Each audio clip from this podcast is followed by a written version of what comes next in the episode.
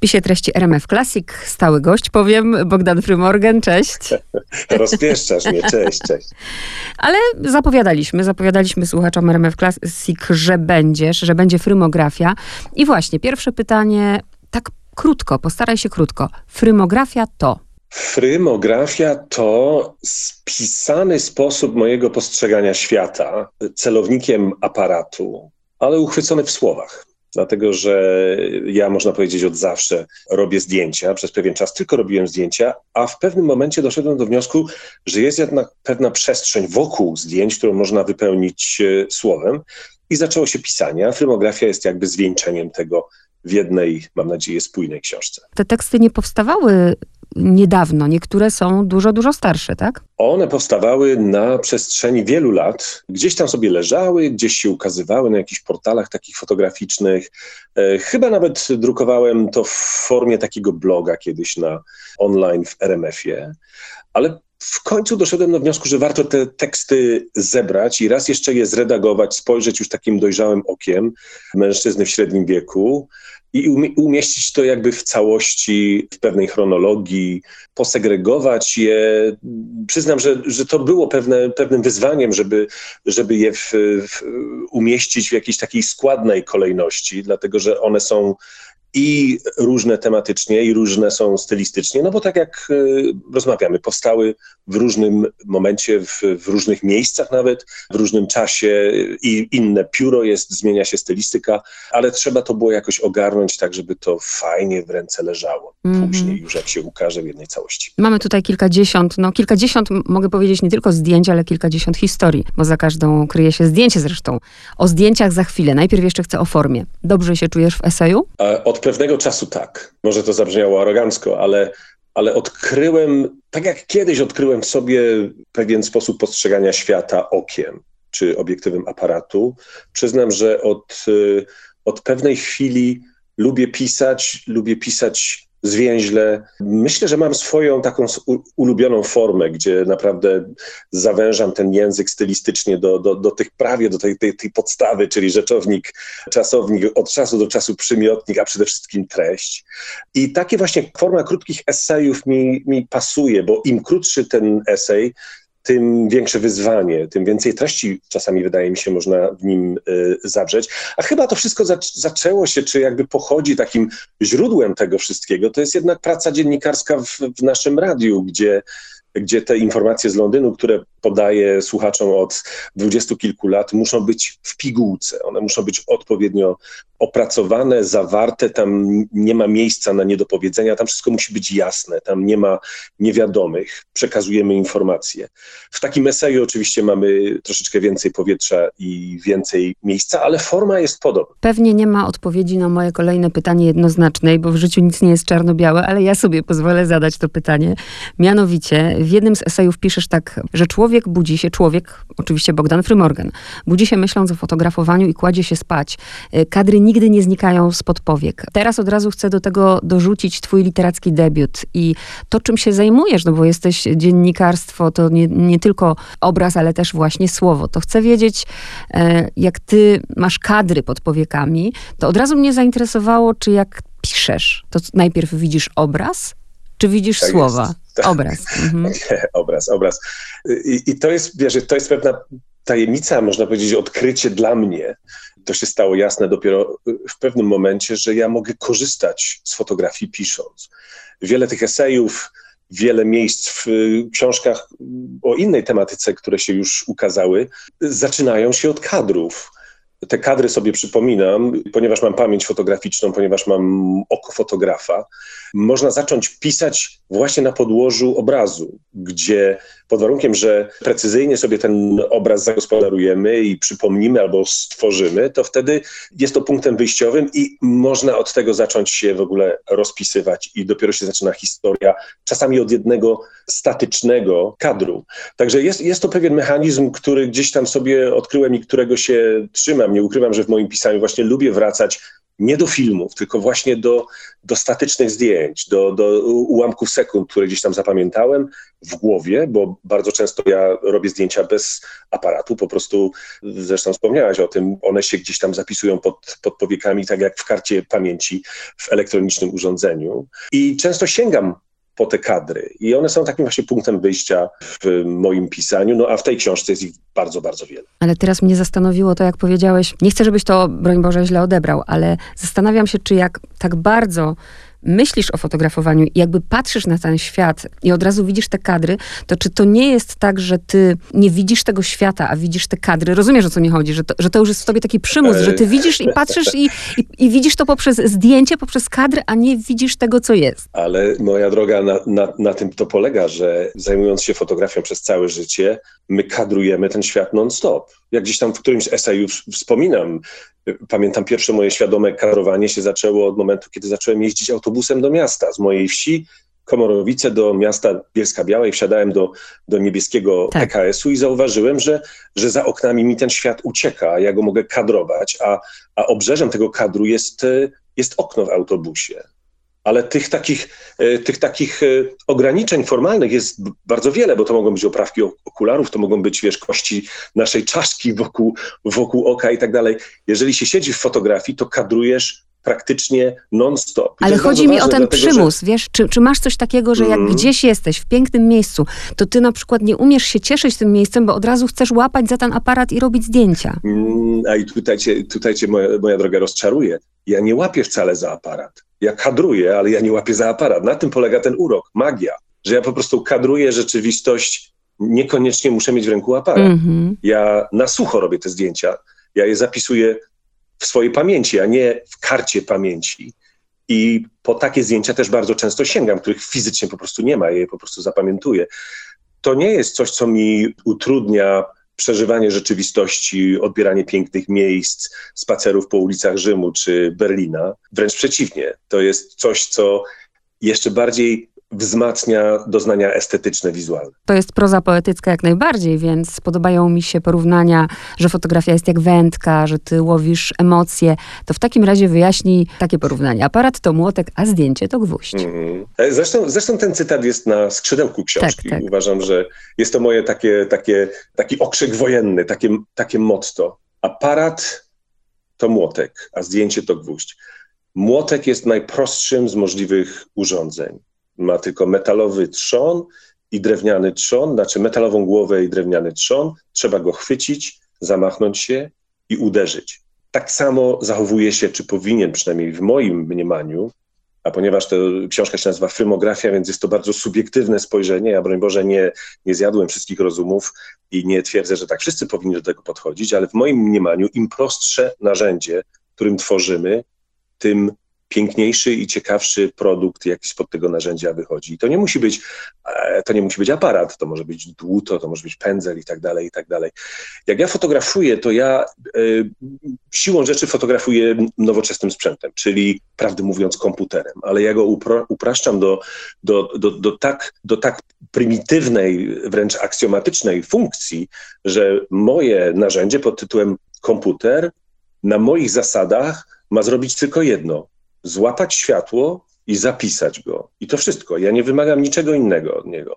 Dlatego mój aparat jest młotkiem. Natomiast zdjęcie porównuję do gwoździa, bo żeby to zdjęcie było dobre, trzeba tym, trzeba tym młotkiem po prostu w odpowiedni sposób, trzymając go odpowiednio przyłożyć. I wtedy możemy mówić o powstaniu fotografii na, na naszych zasadach, czy na moich zasadach, tak, jestem takim młotkowym, fotograficznym. Łowisz te emocje i nie ma nic piękniejszego jak obrabowanie kogoś z kawałka duszy. To jest ten moment, to uchwycenie mhm. sekundę przed. I zastanawiam się, jak my w tym świecie żyjemy. Wiesz, ja, ja teraz myślę o sobie jako obiekcie, załóżmy zdjęcia, gdzie my nie chcemy wyglądać źle, gdzie my się przygotowujemy, gdzie dzisiaj wszystko jest w tym świecie fotografii, wiesz, e, retusze, nie retusze, wyszczuplanie, jakieś dodawanie piegów, a ty chcesz obrabować z tej duszy. No brzmi to, powiem ci, I to, groźnie. I to młotkiem, i to młotkiem atakuje, e, moja droga.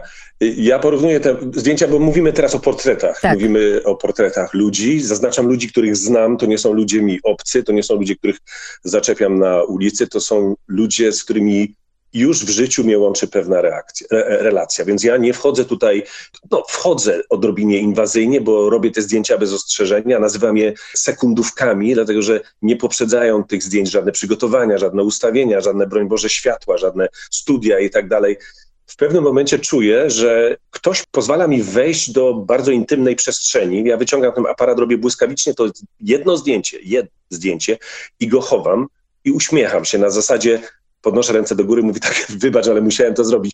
To są wszystko moi przyjaciele. Oni rozumieją tą moją chorobę, bo nazwijmy to już jednoznacznie i wprost chorobą, tą, tą chorobą, która polega na tym, że ja po prostu w pewnym momencie muszę zrobić, zrobić zdjęcie, ale dzięki temu, że ja to robię zdjęcie, ja to nazywam odrobinę za wcześnie, jakby o pół sekundy za wcześnie.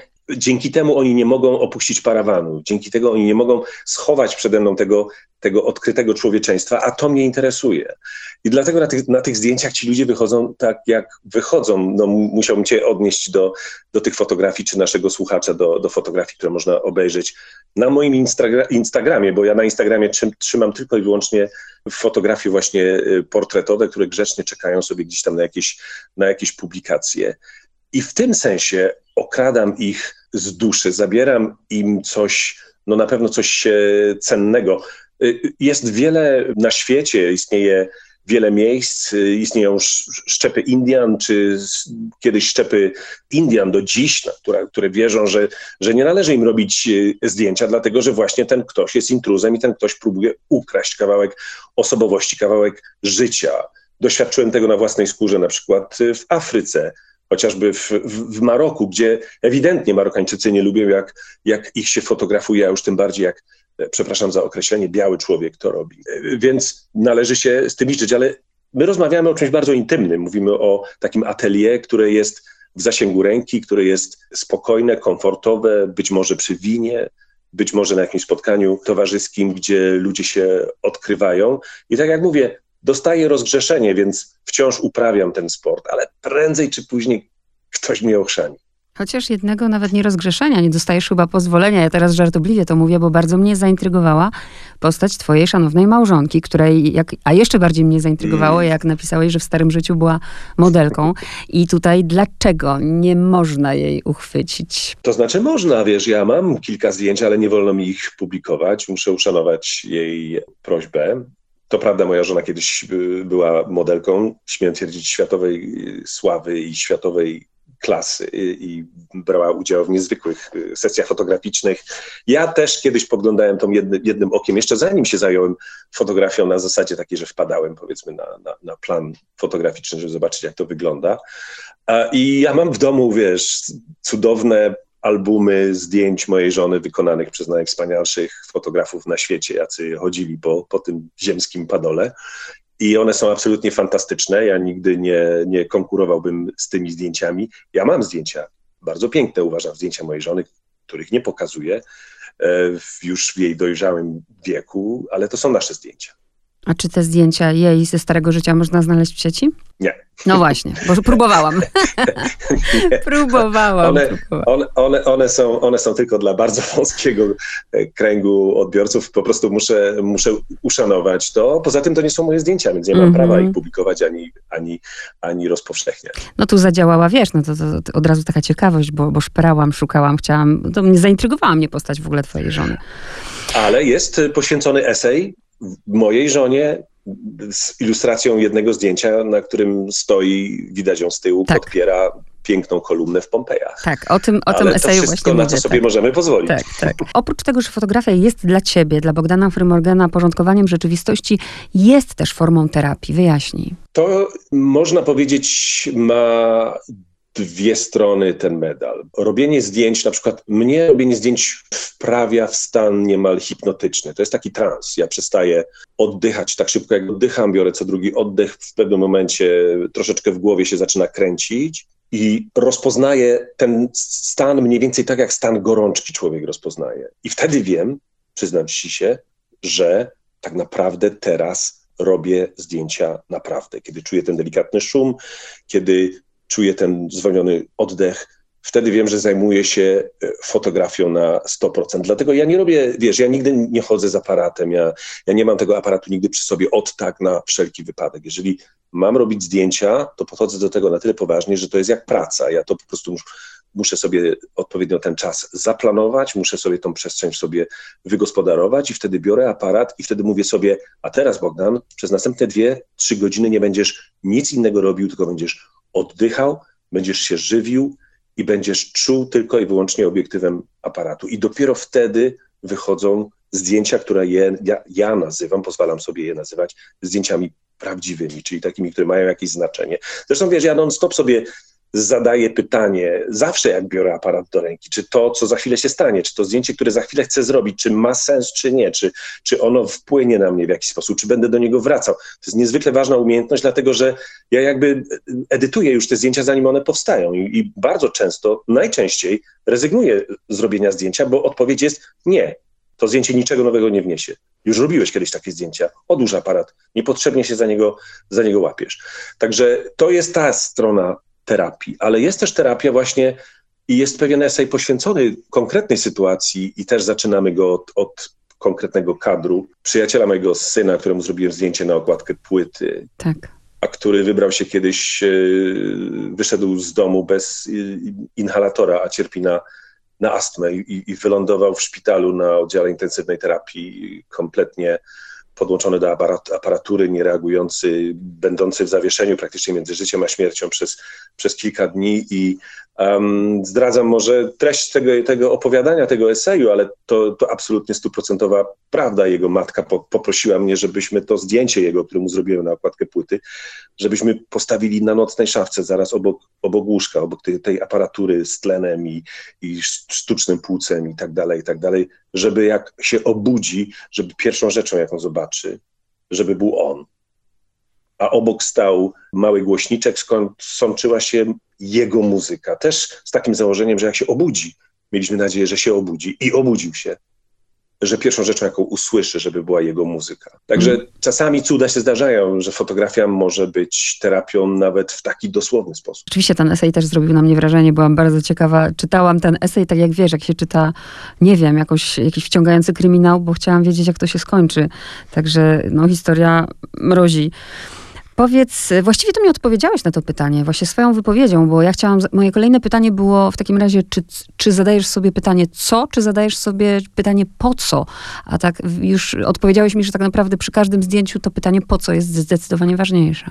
To zdecydowanie ważniejsze. Po, po, co, po co zajmujemy się fotografią? Y, zresztą ta moja książka poniekąd jest, jest takim apelem, żeby zadawać sobie jak najwięcej takich pytań, żeby częściej o fotografii myśleć nawet niż robić zdjęcia, bo niezwykle cenną rzeczą jest myślenie o fotografii. Kiedy nie mamy aparatu pod ręką, kiedy nie wiem, kiedy zasypiamy, albo kiedyś, kiedy się akurat budzimy, albo kiedy się, sobie siedzimy w autobusie i jedziemy na jakąś dłuższą trasę, żeby właśnie o, to, o tym myśleć. Ja pamiętam te czasy, początku szczególnie y, mojej fascynacji y, tym trójkątem światła, optyki i czasu, kiedy ja non-stop myślałem o, o fotografii. I muszę ci powiedzieć, że to myślenie później okazuje się, że przynosi pewne korzyści, że w pewnym momencie się właśnie przydaje, że, że pewne przemyślenia, które się zrobiło zupełnie na sucho, zupełnie bez aparatu, aparat sobie spał w futerale, że właśnie w sytuacji tej na mokro, kiedy trzeba robić zdjęcia, że one, to myślenie się przydaje. Pytań jest wiele. Przede wszystkim przede wszystkim dlaczego, dlaczego mm chcemy to zdjęcie zrobić, prawda? Bo wiadomo, pytanie, co chcemy sfotografować się już wcześniej pojawiło, ale to, to, to, ta motywacja nasza jest piekielnie ważna. Co nami kieruje? Czy, czy chcemy to zdjęcie włożyć do szuflady, czy chcemy go wkleić do albumu naszej rodzinnej fotografii, czy może chcemy z nim coś więcej zrobić, albo dać mu szansę, żeby, nie wiem, żeby miało jedno, dwa, trzy, cztery życia, bo też pisze o tym, że zdjęcia mają różne odsłony i one się pojawiają bardzo niespodziewanie, co kilka lat jakby z nową odsłoną, ale jest jeden podstawowy warunek, że to naciśnięcie pierwotne migawki musiało być przemyślane.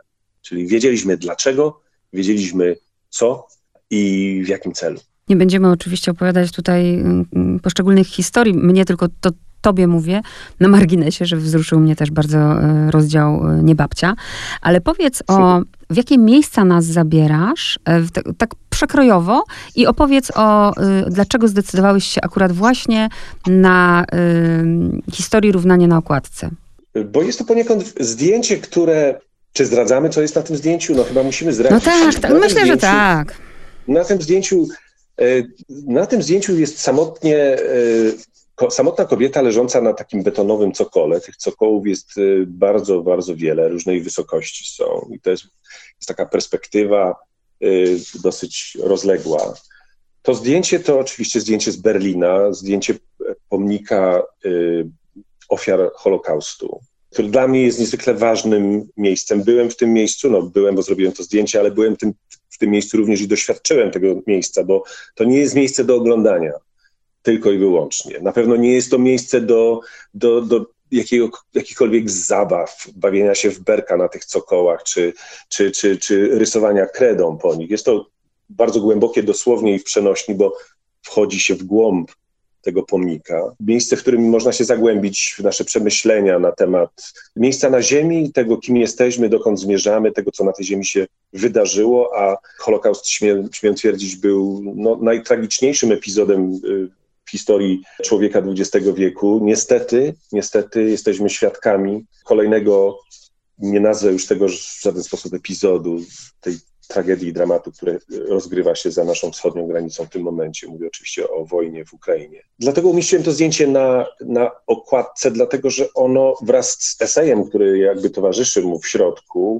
jest taką kwintesencją tego, co ja myślę o życiu, o świecie i tego, gdzie, w którym momencie na tym, na tym, na tym przedziale, na tej, na tej nici, którą wszyscy trzymamy w ręku jestem, a jestem zdecydowanie daleko poza połową.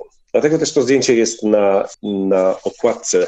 A sam esej, wydaje mi się, że to jest tak. Patrzę, otwieram książkę, rozmawiając z tobą, on jest w samym środku tej książki. Nawet nie myślałem o tym, on się tam pojawił spontanicznie w tym właśnie miejscu, bo to jest taki esej oś, taki, taka szpila, która trzyma to wszystko w, w, jednej, w jednej całości. Nie można, nie można w ogóle zestawiać, że to zdjęcie jest lepsze, to zdjęcie jest gorsze, bo każde zdjęcie jest inne i ma inną historię, ale rzeczywiście to zdjęcie też zrobiło na mnie wrażenie. Teraz pytanie dziwne. Które cechy Bogdan Ma jako fotograf, ale nie ma ich w życiu jako człowiek? Mm, jestem bardzo nieporządny. Naprawdę? jestem bałaganiarzem, jestem, jestem strasznym, straszny, straszny rozgardiarz panuje wokół mnie. Jakby zobaczyła miejsce, w którym pracuję, to jest, to jest po prostu kompletny odjazd, ale ja doskonale wiem, gdzie wszystko jest. Osoba postronna będzie to odbierać jako, jako, jako jeden wielki chaos. Ja w takim chaosie bardzo dobrze funkcjonuję. Natomiast moje zdjęcia są absolutną odwrotnością. One są ascetyczne, uporządkowane, czasami nawet nadmiernie wyczesane. Tam nie ma zbędnych rekwizytów, tam wszystko jest poukładane, tam panuje porządek. I ja o tym porządku jakby decyduję, podnosząc e, aparat e, do oka. Także zadałaś mi pytanie, które dla mnie jest e, pytaniem oczywistym z bardzo prostą odpowiedzią. Tak, to jest, mm -hmm. tutaj, tu jest największy rozjazd między tym, kim jestem, a tym, jak wygląda to wszystko na zdjęciach. A jesteś cierpliwym człowiekiem? Zależy, co robię. Ja mam benedyktyjską cierpliwość do niektórych rzeczy, a do innych mam, no brakuje mi jej bardzo, krótki ląd. Moja benedyktyjska cierpliwość, która doprowadza ludzi do szału czasami, to jest właśnie tworzenie książek, to jest właśnie robienie albumów fotograficznych, to jest właśnie pisanie, gdzie czasami dodanie albo odjęcie jednego słowa no nie, nie zmieni treści, ale, ale, ale, ale zmienia uderzenie paragrafu czy nawet rozdziału. I ja potrafię nad czymś takim bardzo długo, długo pracować i, i dopieszczać, yy, precyzować pewne rzeczy.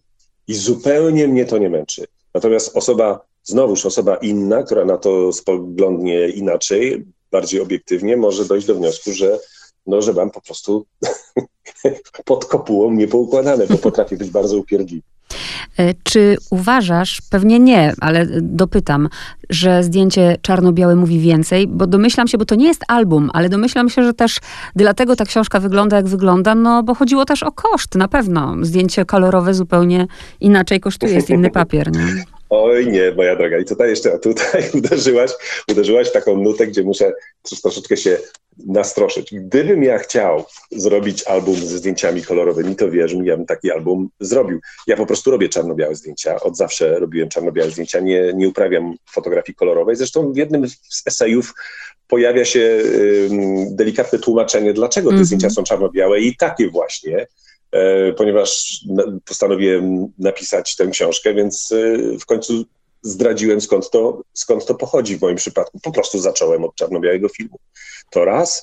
A dwa, bardzo duże wrażenie na mnie w dzieciństwie zrobił telewizor czarno-biały. Jako młody chłopak wyrastałem w towarzystwie czarno-białych obrazów, a nie kolorowych. Ten świat był wtedy czarno-biały, bardziej wydawał się szczery, bardziej prawdziwy i tym poniekąd się zafascynowałem. Nie mówiąc już o tym, że olbrzymie wrażenie na mnie wywarło obejrzenie po raz pierwszy filmu Siódma Pieczęć Bergmana, mm -hmm, gdzie, mm -hmm. gdzie, y, gdzie, gdzie to światło i ten cień Zresztą chyba dziękuję w mojej książce na samym końcu człowiekowi, który stał y, za y, kamerą, a nazywał się Gunnar Fischer oczywiście, kogo, y, kogo nazywam mm -hmm, tak, książce. Tak, jest, jest. O, Oko siódmej pieczęci, okiem, tak. Okiem siódmej, siódmej pieczęci.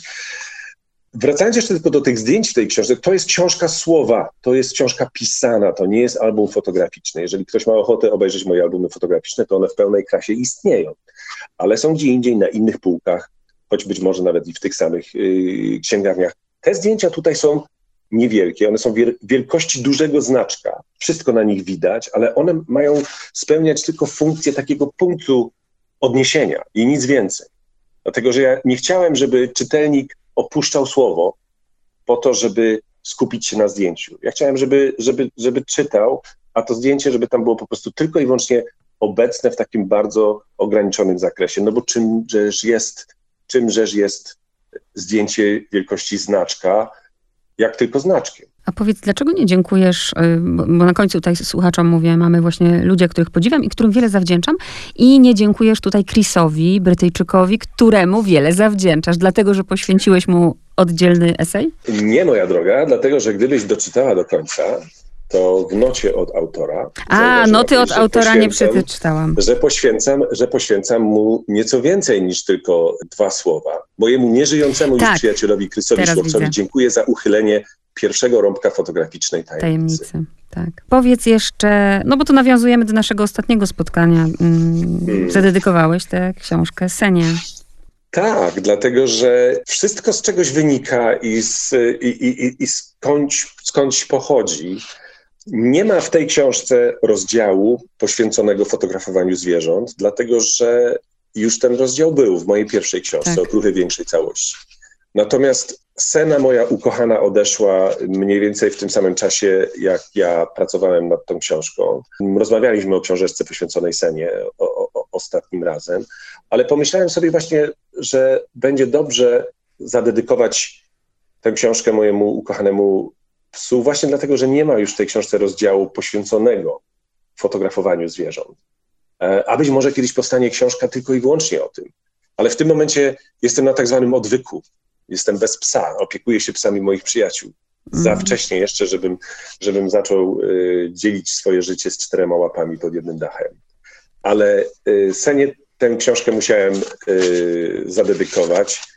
Jest po prostu dla Seny. Nawet nie tłumaczę, że to jest dla psa. Teraz, kiedy mówiłeś, przeczytałam od autora. Ja sama, sama się teraz zadałam sobie pytanie, dlaczego ja nie przeczytałam? Ja zawsze czytam od A do Z, nie?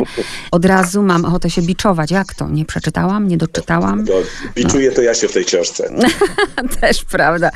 Nie miej cudzych bogów przed sobą i nie bądź Bogiem dla innych. To pierwsze przykazanie w fotografii. Pozostałych dziewięciu nie będzie. Pozostałych dziewięciu przykazań nie będzie, dlatego że każdy sobie te przykazania sam stworzy. Natomiast moim zdaniem, i od tego zaczynam, zacytowałaś pierwsze słowa tej książki. Tak. Uważam, że niezmiernie ważną rzeczą jest pozwolenie ludziom rozwijać się w pewnej e, intymnej, ich własnej przestrzeni, bo my jesteśmy non-stop kuszeni różnymi wpływami, zdjęciami innych ludzi, filmami innych reżyserów, patrzymy na sprzęt, tu nam ktoś podpowiada, tam nam ktoś coś narzuca. A moim zdaniem y, najwspanialsze rzeczy wychodzą właśnie z takiego stanu skupienia, gdzie szukamy inspiracji w samych sobie. E, I poniekąd y, gdzieś moje życie, czy to, czym się zajmuję już jakby ponad dziennikarsko, jest takim moim prywatnym dowodem na to, że, że jest to, to możliwe. Ale tych dowodów jest cała masa na zewnątrz również, dlatego że ja się na przykład fascynuję kinem i dla mnie kino pochodzące z takich egzotycznych miejsc jak Indie albo Iran, albo znacznie później Rumunia czy Egipt. Kino, które wyraźnie nie polega na tych wzorcach, nie opiera się na tych wzorcach hollywoodzkich, zachodnich i tak dalej. Jest kinem niezwykle fascynującym, ciekawym, dlatego że wyrasta jakby samo z siebie. I dlatego ten mój apel do fotografów już, który, którzy uprawiają od pewnego czasu tę sztukę i są wytrawnymi fotografowami i tak dalej, żeby żeby pozwolić ludziom po prostu być, nie narzucać swojej wizji, nie pouczać, a już na pewno nie dawać rad, kiedy, kiedy o, te rady, o te rady nikt, nikt nie prosi. Także to jest moim zdaniem podstawowym przykazaniem fotografii, a pozostałych dziewięciu nie ma, nie ma w moich ustach, ale każdy sobie te pozostałe dziewięć, o których zresztą dzisiaj żeśmy sobie porozmawiali, mm -hmm. nie nazywając ich wcale przykazaniami fotograficznymi, każdy sobie te przykazania wypracuje już na własnych zasadach, we własnym tempie, w odpowiedni sposób. Nie musi ich być dziewięć. Może być mniej, może być więcej. I na koniec myślę o tym, bo piszesz też w jednym z esejów właśnie, że bez światła, bez czasu, bez optyki zdjęcia nie będzie, ale chodzi właśnie o opowieść, ale też myślę o tym, co powiedziałeś, o tym kadrowaniu i o tym wychwytywaniu emocji. I teraz pytanie jest takie, no to gdzie jest prawda tego zdjęcia? To, to jest twoja prawda, prawda. Twoja, twoja prawda. Oczywiście, oczywiście, że to jest, ja myślę, że w momencie, kiedy się przekracza ten, te, te, taką granicę nieuchwytną, niewidoczną, ale ona istnieje, kiedy przestajemy być, zajmować się fotografią amatorsko, a, amatorsko, a zaczynamy to robić bar, bardziej poważny sposób, wtedy ja o tym piszę, piszę o tym zdjęciu pierwotnym. To jest bardzo ważny dla mnie ko koncept. Zdjęcie pierwotne, czyli ten moment naciśnięcia po raz pierwszy migawki, to mm. może na nastąpić po stu zdjęciach zrobionych, po tysiącu, po pięciu tysiącach. Po raz pierwszy naciśnięcie migawki, kiedy człowiek dosłownie fizycznie doznaje pewnego olśnienia i czuje, że wie dlaczego, wie po co, w jakim celu i że właśnie w ten sposób, a nie inny zrobił to zdjęcie. W taki operowy sposób. Wszystko jakby się scala w jedną całość i to jest tak, jakby cię, wiesz, jak, jakby cię ręka Boga dotknęła. Wtedy doznajesz pewnej łaski i to jest strasznie ważne, żeby, żeby zapamiętać ten moment. I później już cokolwiek nie fotografujemy, czy to jest portret, czy to jest y, pejzaż, czy to jest nawet fotografia uliczna, reportażowa może mniej, ale ta bardziej artystyczna, to zawsze zostawiamy kawałek siebie w tym zdjęciu. Także nawet jeżeli ja fotografuję cudzą twarz, to gdzieś w tej twarzy ja próbuję przemycić jakiś pierwiastek Bogdana Frymorgana, który być może, jeżeli jesteśmy konsekwentni w tym, co robimy, jest rozpoznawalny dla odbiorcy. I to, co ludzie nazywają stylem, to jest takie słowo bardzo modne, styl w fotografii. Ja nazywam konsekwencją, czyli, czyli konsekwentna umiejętność nadania pewnej stylistyki zdjęciu. Oczywiście tam jeszcze musi być dynamika, jeszcze musi być chwila, jeszcze musi być ten kadr jakoś odpowiednio zagospodarowany, ale, ale, ale, ale nadanie właśnie takiej pieczęci konsekwentne, czyli konsekwencja. Ja stylem nazywam konsekwencją. I w pejzażu jest to samo. Jak fotografujemy pejzaż, to też, czy jak fotografuję pejzaż, to też w zależności od tego, gdzie jestem w tym momencie, w jakim stanie emocjonalnym, to też się to przemyca e, w ten ostateczny kadr, który wychodzi kiedyś, wychodził, rodził się w tych kuwetach w mokrej ciemni, a teraz wychodzi z drukarki e, komputera. Zupełnie inny proces, ale emocjonalnie powinno jakby towarzyszyć przeżywanie tej, tej fotografii w bardzo w bardzo podobny sposób. Ja zresztą też apeluję do tego, żeby, żeby, żeby, żeby nie dzielić fotografię na cyfrową, analogową, czy taką, czy, czy, czy, czy owaką. To naprawdę nie ma znaczenia. Tak samo jak nie ma znaczenia, czy to jest, czy to jest Nikon, czy to jest Canon, czy to jest Olympus, to jest młotek. Prawda? Mm -hmm. I żeby się właśnie skupić na esencji tego, co, co ja nazywam przeżywaniem fotografii, bo można, wiesz, mi nawiązać yy, relacje z z plikiem cyfrowym, który siedzi na jakimś twardym dysku, który jest zdjęciem, taką samą jak kiedyś nawiązywałem z kawałkiem kliszy fizycznej, fotograficznej. Można czuć dokładnie to samo, aczkolwiek tu mamy jakiś zestaw zero jedynek, a tutaj mamy, mamy chlorek, chlorek srebra i kawałek plastiku. To wszystko zależy od tego, jak do tego podchodzimy. Ograniczenia w fotografii, o czym bardzo chętnie mówię na warsztatach, piekielnie ważne no nie podglądajmy tego każdego zdjęcia, jak go zrobimy. No wyłączmy może nawet i, i ten monitor, a spróbujmy włożyć bardzo małą kartę pamięci, która nam pozwoli na zrobienie tylko 12 zdjęć, a nie 2000 zdjęć, bo wtedy nad każdym się będziemy musieli zastanowić. I znowuż wracam do myślenia, do myślenia, do myślenia. Fotografia to jest myślenie. Fotografię trzeba poprzedzić myśleniem, a w momencie, kiedy będziemy to uprawiać przez jakiś czas, to się będzie już działo bardzo intuicyjnie, wręcz odruchowo, czyli nawet nie będziemy musieli sobie mówić, Bogdan, pomyśl najpierw, zanim zrobić zdjęcie, tylko to się będzie działo jakby w tle. A, także wracając do Twojego pytania, fotografia powinna, wydaje mi się, zostawiać odrobinę fotografa w tym, co pokazujemy światu, dlatego że nie ma sensu pokazywać światu świata takim, jakim on jest. Warto go pokazać właśnie przez takie odrobinę krzywe zwierciadło tego, który, który, który postanowił uporządkować ten kadr na, na swoich zasadach. Bo tak jak piszę, aparat jest narzędziem do porządkowania świata, a my, robiąc zdjęcia, poniekąd stajemy w samym centrum tego świata, powiedziałbym nawet wszechświata. Mamy tylko to ograniczenie kadru. Możemy patrzeć w lewo, w prawo, w górę, w dół, ale to gdzie, w którym momencie, w jaki sposób ten kadr ustawimy i kiedy naciśniemy migawkę, zależy już tylko od nas. I wtedy stajemy się takim mini-bogiem. Miało być ostatnie pytanie, ale powiedziałeś o warsztatach, więc muszę je zadać. Jak rozmawiam z pisarzami, to są oczywiście bardzo różne szkoły. Niektórzy e, pisarze właśnie prowadzą warsztaty pisania, a niektórzy twierdzą, że to jest e, no, absolutna profanacja, że, że jeżeli ktoś nie ma tej iskry, to i tak nie będzie pisarzem, będzie co najwyżej jakimś marnym rzemieślnikiem. Jaki jest Twój stosunek do właśnie uczenia, do warsztatów fotograficznych? Każdy ma prawo robić zdjęcia, każdy ma prawo w pewnym momencie chcieć prowadzić warsztaty fotograficzne. Ja tych warsztatów kilka w życiu przeprowadziłem, e, ale one są trochę dziwne, dlatego że my na tych warsztatach generalnie nie robimy zdjęć. Ja nie uczę ludzi robić zdjęć. Na moje warsztaty przychodzą ludzie, którzy już robią zdjęcia. Są ludzie, którzy, którzy miewają. Ostatnio miałem takie no, jakiś czas temu bardzo fajne warsztaty, gdzie się okazało, że w plejadzie 10 osób, które znalazły się przy stole, trzy osoby miały aktualnie wystawy w mieście, w którym prowadziłem te warsztaty. Więc ta poprzeczka poszła oczywiście natychmiast e, w górę. My spotykamy się na tych warsztatach, żeby rozmawiać o życiu, a fotografia jest pretekstem. Rozmawiamy o muzyce, rozmawiamy o filmach, rozmawiamy o rodzicielstwie, rozmawiamy o, o wyzwaniach współczesnego świata.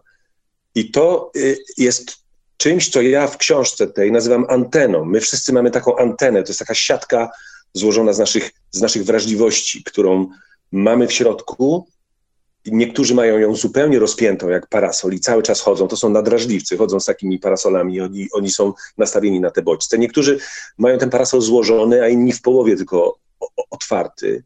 I chodzi o to, żeby pozwolić sobie na to, żeby ta antena w odpowiednim momencie zadziałała. My nie musimy rozumieć, na jakiej zasadzie to się dzieje, ale umożliwić sobie właśnie ten kontakt mnie jako fotografa ze światem, który chcę sfotografować. I o tym na przykład rozmawiamy na, na, na warsztatach. Bardzo, bardzo często, jak, jak próbuję tłumaczyć ludziom, którzy organizują, organizują te warsztaty w moim imieniu, na czym polegają te warsztaty, no to na, na, samym początku nie bardzo możemy się zrozumieć, bo nie wiedzą o czym, o czym mówię, ale jak spędzamy ze sobą pod jednym dachem ten jeden, dwa, trzy dni, gdzie naprawdę niewiele fotografujemy, a przede wszystkim mówimy i jesteśmy ze sobą, co jest niezwykle ważne. Jesteśmy ze sobą. Ja się uczę od tych ludzi tak samo dużo, jak oni ode mnie, mam nadzieję.